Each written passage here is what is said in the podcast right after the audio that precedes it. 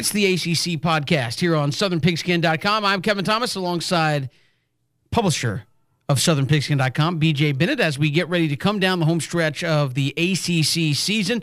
Of course, you're starting to deal with teams trying to get bowl eligible. Pitt took a big blow to that uh, last night when they lost to North Carolina late. They're sitting at four and six, need a couple of wins, may not get there given their remaining schedule. Boston College has a chance to get bowl eligible this week if they can beat NC State. Duke still needs some wins. Uh, they host Army. Georgia Tech needs two wins after they got off to a great start. Wake Forest could become bowl eligible with a win over Syracuse this week, as well as Louisville, who could become bowl eligible if they beat Virginia this week to get their sixth win. So there's some of the minor storylines that are out there in the ACC this week as you come down the stretch, and and certainly you talk about a couple of games that mean an awful lot, none bigger than number seven Miami against number three Notre Dame. Miami trying to go to nine and zero, and and BJ right now Notre Dame a three and a half point favorite heading into this one. And a lot of people, I think, around the country still have their questions about Miami of are they for real? Are they simply skating by every week? Obviously, I guess we would find out this week. Well, you're undefeated in November. You're for real. I don't think we need to find anything out. Miami just took on a very good Virginia Tech team last Saturday and won that game convincingly going away. So Miami's for real. Can they get into the college football playoff? Yeah, that's a that's a different question. And we'll find out this weekend. To your point, I love this game, Kev. I mean, I am fired up. Saturday night on South Beach, Miami and Notre Dame. Are you kidding me? I mean, this is this is college football tradition. This is pageantry. This is a, an old school, unique, classic rivalry back to life. College. Look, I know Miami and Notre Dame programs. A lot of people love. A lot of people hate. I think college football is better when Miami's relevant. College football is better when Notre Dame's relevant. Mark Richt has done a tremendous job. Of course, was wonderful at UGA, uh, back at his alma mater now, and what they've done late last season, this season, incredible. And Kevin, I really think this is going to be a scene that every college football fan needs to see. Those programs, uh, the names that have come through South Bend and Coral Gables, the championships, what's on the line Saturday night, that atmosphere. This is special. I'm really excited and I'm fired up, and I think it's going to be a great game. Yeah, and again, Miami and Notre Dame. This is one of those that is harkens back to uh, other times when both teams were on top of the college football world at various times and have uh, squared off. This time, it is in South Florida, and uh, again, I think Miami. You're looking at Malik Rosier. Can he come in and have another big game? I think one thing you know for sure is that Miami can play defense, uh, and that against a team that runs the football as well as Notre Dame does. I want to say Notre Dame's in the top 10 at least in uh, rush offense per game. That's where it starts. And if you're Miami, if you can slow down the rush offense, if you're Mark Richt, do you do you really believe that Notre Dame can beat you throwing the football? I, I don't think they can. If if you shut down the Notre Dame rush game, I don't believe Notre Dame can beat Miami throwing the football. I think you're right. That's the that's the game within the game. That's the matchup to watch. Notre Dame going to line up with Josh Adams, try to run the football, a, a, a, great offensive line with Mike McGlinchey and Quenton Nelson, guys who are going to be first round picks, and they're going to run it right at the strength of Miami's defense. And really, Miami's defense just at every level the D line, the linebackers, the now healthy secondary. This is an aggressive, playmaking, dynamic unit. Guys are, you know, out there making plays, Kev, for the turnover chain, which is cool, which is a neat tradition. And Miami's playing with an attitude, with a swagger, with an intensity, with a conviction, with a belief that you can see and you can feel. Uh, we have more stats than ever in college football. Jim Johnson just did a great statistical breakdown of, of Miami's defense, their secondary. But you know when I know a team is playing well or a unit's playing well? When I can watch it and feel it. And that's what I get when I watch Miami. It's it's edge of your seat excitement watching them play defense. The way they get after the line of scrimmage, the way they just swarm to the ball carrier. And I can't wait to see that defense with that crowd on that stage set the tone. Mark Richt has these guys believing. We've talked about it on the podcast here. The late win over Florida State, the late win over Georgia Tech, uh, the way they've been able to step up to the moment, whether it's been a big game or a big drive. This Miami team has kind of a team of destiny feel to it. Now, Notre Dame, they've won some close games too. Brian Kelly's done a great job. Something has to give. And I'm with you, man. I think this game hinges upon can Notre Dame run the football? Can Miami stop Notre Dame from running the football? And you sit here and uh, as a, a fan of college football, if you look at Miami coming back, that's good for college football, BJ. But I think also the the storyline, and there's been a lot of great coaching stories this season. But Mark Richt fired at Georgia just for not being able to get that program over the hump, comes home to his alma mater, and then in year two has Miami sitting there at 8 0 a win on Saturday gets you to 9 and 0 and again the can't win the big one moniker is a tough one to shape because as soon as you lose any game then people are like oh you can't win uh, the big one. But uh, but Mark Richt has got his team in 2 years really believing and you look at what Miami had tried to do with Randy Shannon what Miami had tried to do with Al Golden Mark Richt's come in in 2 years and got them in the national discussion they are on the verge of going to the ACC championship game for the first time since they've been in the league, and they're in the national discussion. You can't sell short what Mark Richt's been able to do where Al Golden tried and and couldn't get it done, and, and same with Randy Shannon. What a uh, a great story there for Mark Richt, and and who's to say they don't beat Notre Dame, and you look at their remaining schedule in the ACC, BJ. I think it's a couple of teams uh, in Virginia who's got six wins, better than they have been. Bronco Mendenhall's done a great job, but certainly a a winnable game in South Florida for Miami. And then you go to Pitt, who's got four wins and just choked a game away against the worst team in the ACC. So uh, very winnable for the Canes coming down the stretch. Of course, and I'm right there with you on on Mark Richt. The job he's done rejuvenating Miami. I mean, not only are they winning and they're in the mix late in the season, they're recruiting incredibly well. Uh, we saw Mark Richt in Charlotte at the ACC kickoff had kind of a relaxed, I think, calm confidence to him with the goatee and the tan suit and all that good stuff. And he's back home. You know, Mark Richt played at the U under Howard Schnellenberger, was a quarterback, and he's a part of the fabric of that program. And they can't win the big one moniker. I'm not a big fan of that because if you're telling me you have to win a national championship to be able to win the big one, then that means what? We only have three, four coaches in college football that can win the big one. I mean, who in college football has won a national championship right now? You're talking about Nick Saban. You're talking about Urban Meyer. You're talking about Dabo Swinney, and you're talking about Jimbo Fisher. Are those the only coaches that can win the big one in, in college football right now? No. Uh, Mark Richt won two SEC championships at Georgia and elevated the status quo to a place where being great in the SEC was not good enough. He kind of became a victim of his own success, and that's a story for another day. Folks know it, but I think Richt's happy. Georgia, obviously, it's worked out for them. They're playing great, but there's an energy to Miami there's an authenticity to Miami, I think, right now.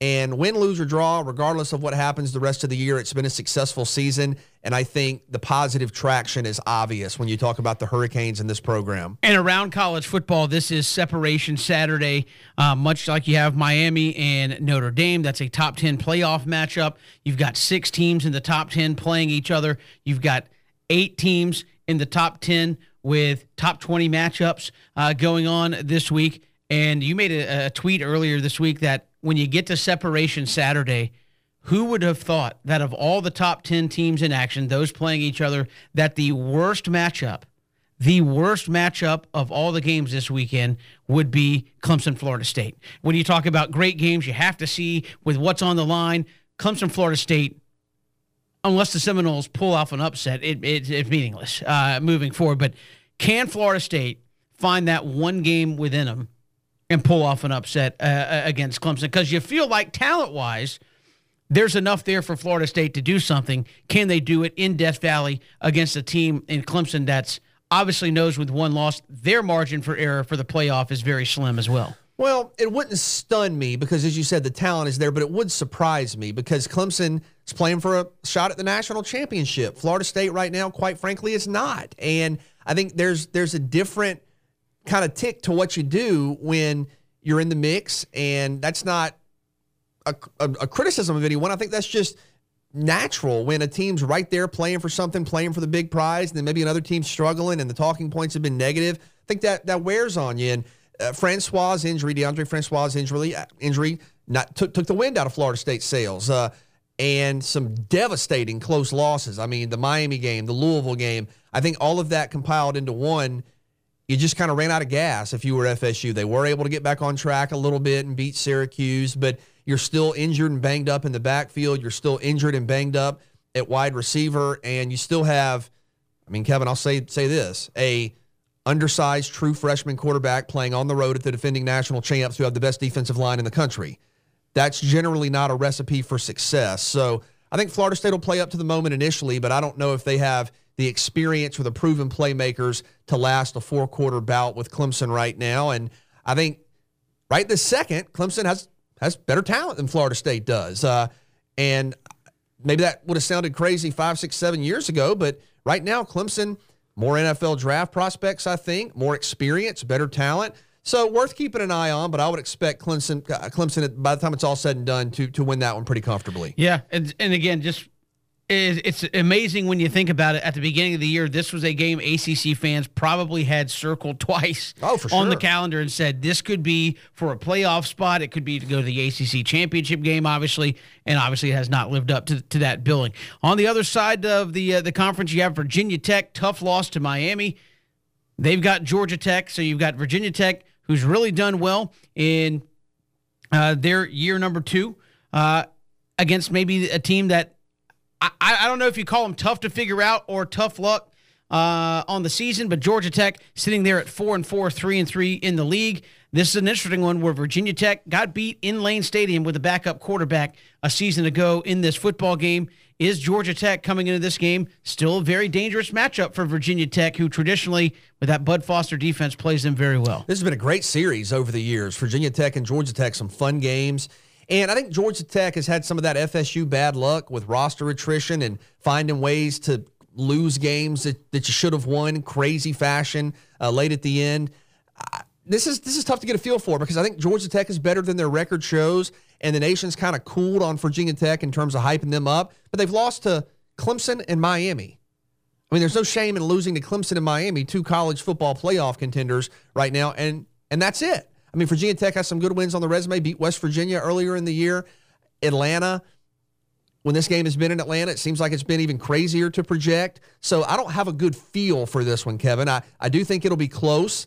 Uh, Virginia Tech, uh, a, a little more balanced offensively, probably, and probably a little more balanced defensively. But that triple option, when it's clicking, TaQuon Marshall has been exceptional uh, when he's out and running in space. That's as big of a big play offense as there is in the country. So this is going to be fun. And and specifically, Paul Johnson and Bud Foster kind of scheming against each other. Yeah, that, that's got to appeal to everybody. And kind of the undertones here the Yellow Jackets trying to get bowl eligible as they have one less game on the schedule.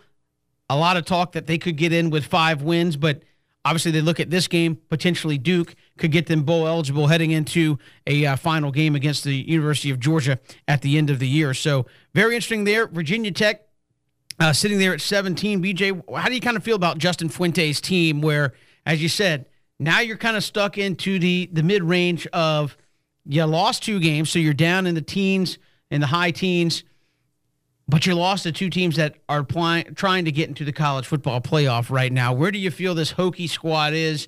And maybe do you look at them and say, oh, two losses, they aren't as good as we thought? Is that getting undersold a little bit who they've lost to?